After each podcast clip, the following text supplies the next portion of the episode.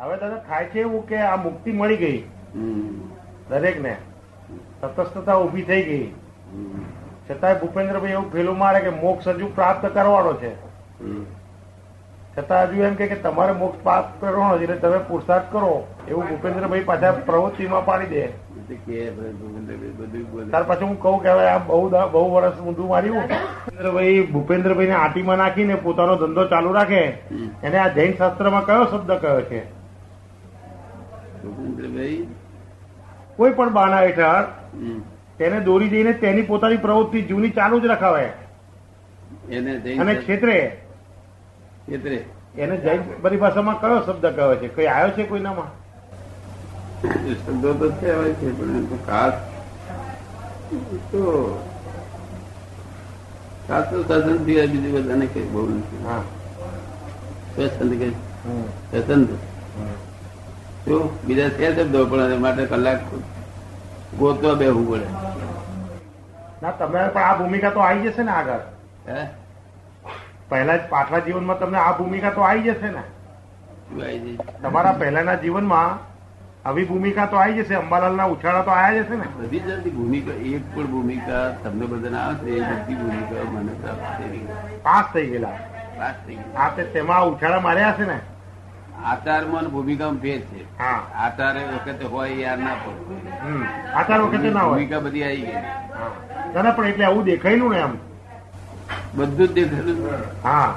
કશું દેખાવા બાકી નહીં રહે હા બરોબર તેથી તેથી સોલ્યુશન આપું છું ને હમ. કારણ કે ધંધા ઉપર બહુ પ્રીતિ નહીં હમ. પૈસા ઉપર હા પહેલેથી નહીં મૂર્તિ જ નહીં પણ જેને જેના જીવનનો જોક આ બાજુ રહ્યો છે તેને પૈસા ભૌ- ભૌતિક પ્રાપ્તિ ના સંજોગો એટલા બધા ભેગા થયા જ નથી હમ? જેનો જેનો જીવનનો જોક આ બાજુ રહ્યો છે તેવા મોટાભાગના માણસોને આ ભૌતિક સંપત્તિ પ્રાપ્ત થવાના સંજોગો પ્રાપ્ત થયા નથી ઊંઘ જ છે અને એમાંથી એને હટી જ ગયો છે આમ જ જતો રહ્યો છે ઊંઘ જ છે ઊંઘામાં કે ઊંઘ્યા જ કરે ઉઘાડી વાંખે ઊંઘ્યા જ કરે સાધુ વિષ્ણુ બધા એવું હું નથી કહેતો જેને જેને તમે કહ્યું ને કે પૈસાનો પહેલેથી પ્રીતિ નહીં તો જેને જેને આ વસ્તુ તરફનું રુચિ હશે હમ, ને આ વસ્તુ જેની એમ કે લિંક ચાલુ હોય હમ. તેને પેલી બાજુની લિંક પ્રાપ્ત થઈ નથી એમ પેલી બાજુની લિંક એને ખેંચી શકી નથી ના ના ખેતી નથી ખેંચી શકી ના હા, ના ખેતી છે. ના ખેંચી શકી કારણ કે એ વૃત્તિ પૂર્વનું સિક્કો વાગેલો છે. હા એટલે આ બહુમાં એક વૃત્તિ એ એ રીતે કામ કરે સિક્કો વાગેલો છે માટે હા હા જેને જેને બહુ પ્રાપ્ત હતી જન્મતની સાથે પુષ્કળ પ્રાપ્ત હતી એને પણ છોડી દીધી છે હા એટલે તમે કહેલું ને, હવે રસ્તે ના જઈશું આ રસ્તો ખોટો છે બીજા નકલ કરતા શીખ્યો ને આ પેલા રબલાલ ચીમલાલ એ બધા નકલ કરતા શીખ્યો ને હા મેં ના કર્યું મેં કીધું, ના એને એમને એમ લાગ્યું કે આ લોકો આમ કરીએ તો જ મોટર આવે હા અને મોટર આવવા લાવવાની બધી બધી ઈચ્છાઓ અમે કોઈ રવા જઈને મેલ પૂળો હા હા. દુઃખી થવાનો માર્ગ થયા કરો બરોબર તે ત્યારે દવાખાને દાખલ કર્યો પેલું ઓપરેશન કર્યું હતું હા તમને યાદ છે હા મણિબેન દઈ ના મણિબીન તો નહીં પણ બીજે કઈ મણિબીન તો હોય. મણિબેન તો એ મને કહે છે, ભૂલ થઈ ગઈ છે આખી જિંદગી ભૂલમાં ગઈ ગઈ હમ. એવું. વિચાર તો કર્યો ને બધું કેવું છે જરૂરી તો આવે ને એ તમને જોઈને યાદ આવતી હશે કે આ ભૂલ થઈ બાકી તો કઈ હા, હા. મેં તો કઈ એમની ભૂલ એવું દેખાયું જ નહીં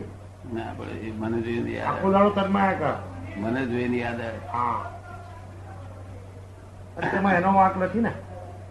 માલ જ એવો ને દાદા એ માલ જ એવો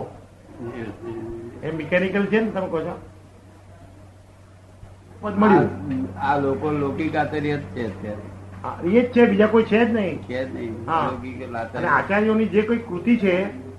તે પાટલા મહાપુરુષના આગમ હોય કે વેદાંતના સૂત્રો હોય તેની પર જ ટીકાઓ છે હમ. એને આચાર્ય કયા છે એ કહે પણ આચાર્ય તો ખરો તો આત્મજ્ઞાન થયા પછી આચાર્ય ગણાય આત્મજ્ઞાન થયા વાળો આચાર્ય પદમાં હોય જ નહીં ના હોય એ આ- એ આત્મજ્ઞાન કેવું પ્રતિ વાળું આ તો હું કઉ છું તે પ્રતિથી વાળું જ થયું ને ના ખાલી અર્ધ પ્રતિ વાળું પ્રતિથી પણ ઇન્દ્રિય ક્ષેત્રમાં જ ને અર્ધ પ્રતિ વાળું અર્ધપતિથી પણ ઇન્દ્રિય ક્ષેત્રમાં જ ને પછી જે આ પ્રતિથી તમે કહો છો ગમે તે પ્રતિથી હોય પણ ઇન્દ્રિયોના ક્ષેત્રમાં જ ને એમ. આ બધું આચાર્ય પ્રતિ વગર આપવાનું હવે પ્રતિથી ની ચોખવટ કરવી પડે તારે પ્રતિથી એટલે શું પ્રતિધિ એટલે આ મનમાં એમ રહે એટલે રિલેટિવ પ્રતિથી શું ને રિયલ પ્રતિથી શું એ ના, કહે. ના, પ્રતિધિ એટલે આ હું નોય એવું એના મનમાં રહે આ હું નોય હું આત્મા છું પછી ભલે શબ્દ રૂપે મળ્યો છે પણ આ નોય એવું એના અનુભવમાં થઈ ન આવે કે આ હું નોય આનાથી હું કઈક જુદો છું શું છું એનું ભાન નથી હું છું અ, શું છું એનું ખબર નથી એટલે રિલેટિવની રિલેટિવની છેલ્લી મર્યાદા અપાઈ ગઈ મર્યાદા એટલે તે પેલું પરમ વિનય તમે કહો છો ત્યાં પ્રગટ થાય હમ. ત્યાં પરમ વિનય પછી આ પ્રગટ પછી થાય પરમ વિનય પ્રગટ થાય. પ્રગટ થાય તે એને શું આચાર્ય કે છે હમ. એને આચાર્ય કહ્યા તમે એ આચાર્ય અહીં મળવા અહીં ના અપાય નહીં અહીં હોય નહીં તેને પરમેશ્વરી પદમાં ગણાય પાંચ પાંચ નવકાર મંત્ર બોલાય છે ને એમાં આચાર્ય જે આવે છે એ આચાર્ય જગતમાં તો આચાર્ય તેને કયા કે જે મહાન પુરુષો થઈ ગયા મહાવીર થયા કે એ વેદાંત લૌકિક- એ લૌકિક બધું અને એના ઉપર ટીકાઓ લખી અને આ વલ્લભાચાર્ય શંકરાચાર્ય હમ, એ બધા એ આ આચાર્ય તેવા તેવાના કુંદ કુંદાચાર્ય તેમને પણ એને એ જ કરી એ છે preceptor કહેવાય તે- અને પેલા તો આચાર્ય ભગવાન કહેવાય કાલે જે પેલા માણસ હતો પુસ્તક સારી પુસ્તક હતી બહુ ભીડ એવું. સમજ અને જ્ઞાનમાં શું ફેર? વિજ્ઞાનમાં બહુ ફેર સમજ્યા આપણે આ poison સમજ્યા એ પીવાય નહીં. હા એટલે સમજ વર્તનમાં પરિણમ્યું સમાજ વર્તનમાં આવે આવે કેવું? હા હવે એ જ્ઞાન કહેવાય કે ના કહેવાય હમ? એ જ્ઞાન કહેવાય કે ના કહેવાય દર્શન જ્ઞાન વર્તનમાં આવે ના આવે એ તો ધારણા થઈ હમ? જે જ્ઞાન સમજમાં આવે પણ વર્તનમાં ના આવે એ તો ધારણા થઈ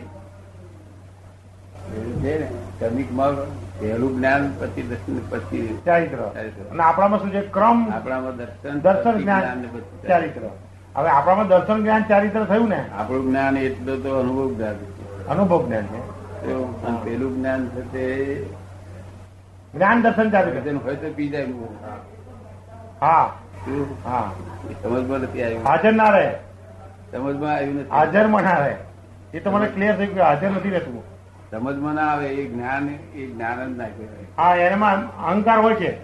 એને શુષ્ક જ્ઞાન કહેવાય આ શુષ્ક જ્ઞાન આપણું સમજમાં આવ્યું મને સમજમાં આવ્યું છે હા જ્ઞાનમાં નથી આવ્યું આ જે દર્શનની આગળ જે જ્ઞાન હોવું જોઈએ એવું પૂછનાર માણસ સારો સારો હતો કાલે કે જૈન હતો કે ચીન હતો તે ખબર નહીં. હવે જયારે સમજમાં આવે છે સમજ ચીન જ નહોતો કાલે. હવે હું એને હું એવું સમજુ છું કે દર્શન જ્ઞાનમાં પરિણમે જ નહીં નહીં તો દર્શન શક્ય નથી કારણ કે દર્શનની ભૂમિકા એવી બધી ઊંચી છે કે તે નીચી કોટીએ આવતું નથી જ્ઞાન થયું છે એવું પણ તેની અભિવ્યક્તિ જ થઈ જાય છે એની કેવળ છુપાઈ જ્ઞાન એવી વસ્તુ નહીં. કેવળ જ્ઞાન જે કહેવાય છે ને એ ખરી રીતે આપણે આપણી ભાષામાં લઈ જઈએ તો લઈ જાય એવું નથી કેવળ જ્ઞાન તો અમુક અંશે દર્શન આવી ગયા પછી જ તે કેવળ જ્ઞાન થાય અમુક અંશે દર્શન આવ્યા પછી કેવળ જ્ઞાન થાય કારણ કેવી રીતે ચાલે છે બે અંશ કેવળ જ્ઞાનના તો એક અંશ દર્શન એટલે ચાર અંશ કેવા જ્ઞાન તો પછી એક અંશ બે અંશ દર્શન ના, તો એક અંશ એટલે ચારિત્ર એ તમારી વાત ખરી દાદા પણ જો જ્ઞાન પહેલું છે અને પછી દર્શન છે અને પછી ચારિત્ર છે તો તેમાં અહંકાર છે એમાં અહંકાર છે સૂક્ષ્મમાં સૂક્ષ્મ એ અહંકાર છે માટે તે કેવળ જ્ઞાન નથી નથી પણ એ અહંકાર કારણ કે પૂર્વ ભૂમિકા એ પછી થયું છે હમ. પૂર્વ ભૂમિકાના આધારે થયું છે સંપૂર્ણ સમજાય સત્ય તો આવી ગયું છે ચાર હાર. કેવળ જ્ઞાનમાં પછી અહંકાર ક્યાં રહ્યો દાદા એમ નહીં એ અહંકાર થયો એ અહંકાર છેલ્લા છેલ્લો અહંકાર બંધ થઈ જાય તાર કેવું જ્ઞાન હા થાય? એટલે પૂર્ણાહુતિ થયા પછી જ છે ને ને આપણું છે તે અહીંયા આગળ અહંકાર ખલાસ થઈ ગયો હોય. અને પછી દાદા જયારે કેવળ સ્વરૂપે થઈ જાય છે હમ. જ્ઞાન સ્વરૂપ પછી ત્યાં દર્શન જ્ઞાન ચારિત્ર્ય બધા ભેદ રહેતા જ નથી ને પ્રકાશક સ્વરૂપે જ રહે છે ને હા એ તાર પ્રકાશ એ કશું ભેદ ભેદ રહેતા નથી આ તો બે નીચેની સ્ટેજમાં બધું જુદું બતાવવાનું છે ને આપણું અહીંયા આગળ છે તે જુદું છે આપણું હું તમને કહું કે કેવી રીતે જુદું છે તે પર્યાયની દ્રષ્ટિએ કેવળ જ્ઞાન દર્શન બરોબર છે હમ. જે પર્યાય એમ કે છે કે કેવળ છે કેવળ જ્ઞાન થયું છે દર્શન છે અને ચારિત્ર છે જ્યારે આ પેલી બાજુથી જુઓ તમે તો દર્શન જ્ઞાન ને ચારિત્ર જેવું છે જ નહીં દર્શન જ્ઞાન ચારિત્ર એક જ છે કારણ કે દર્શનને કરવા વાળો નથી અહીંયા દર્શનને કરવા વાળો જ્ઞાન છે ખરી વાત અહીંયા દર્શનને કરવા વાળો જ્ઞાન છે ત્યાં દર્શનને કરવા વાળું કોઈ નથી તે તેનો સ્વભાવ છે માટે તે દ્રવ્યથી છે હા એ નેચરલ છે નેતર છે ને હા એમાં અહંકાર હોતો નથી હવે આ નેચરલ પોઝિશન તમે આ ક્રમિકની બેની વચ્ચે મૂકી એ પેલાની સમજ માટે મૂકી કે વાસ્તવિક તમે જયારે આ બેની વચ્ચે આ જ્ઞાન મૂક્યું એ તો એમની સમજમાં એમના લૌકિક જ્ઞાન એમની સમજમાં બે એટલા માટે હા, હવે આજ આ જ જવાબ ધારેલો કે દાદા આવું કે છે આ પઝલ ઉભું થયું ત્યારે મેં કહ્યું દાદા આવું કે આપણે છે એમને એમની સમજમાં બેહવું છે હા, બરાબર. ને એ એમની ભાષાને કેટલાક એમની ભાષાનો હોય કેટલાક આપણી ભાષાનો વાક્ય હોય હા, આમાં આ મુખ્ય જ સમજાય નહીં એને હા. ના, બરોબર છે ચોખ્ખું બેહવાનું કેવળ જ્ઞાન દર્શન ના, તે-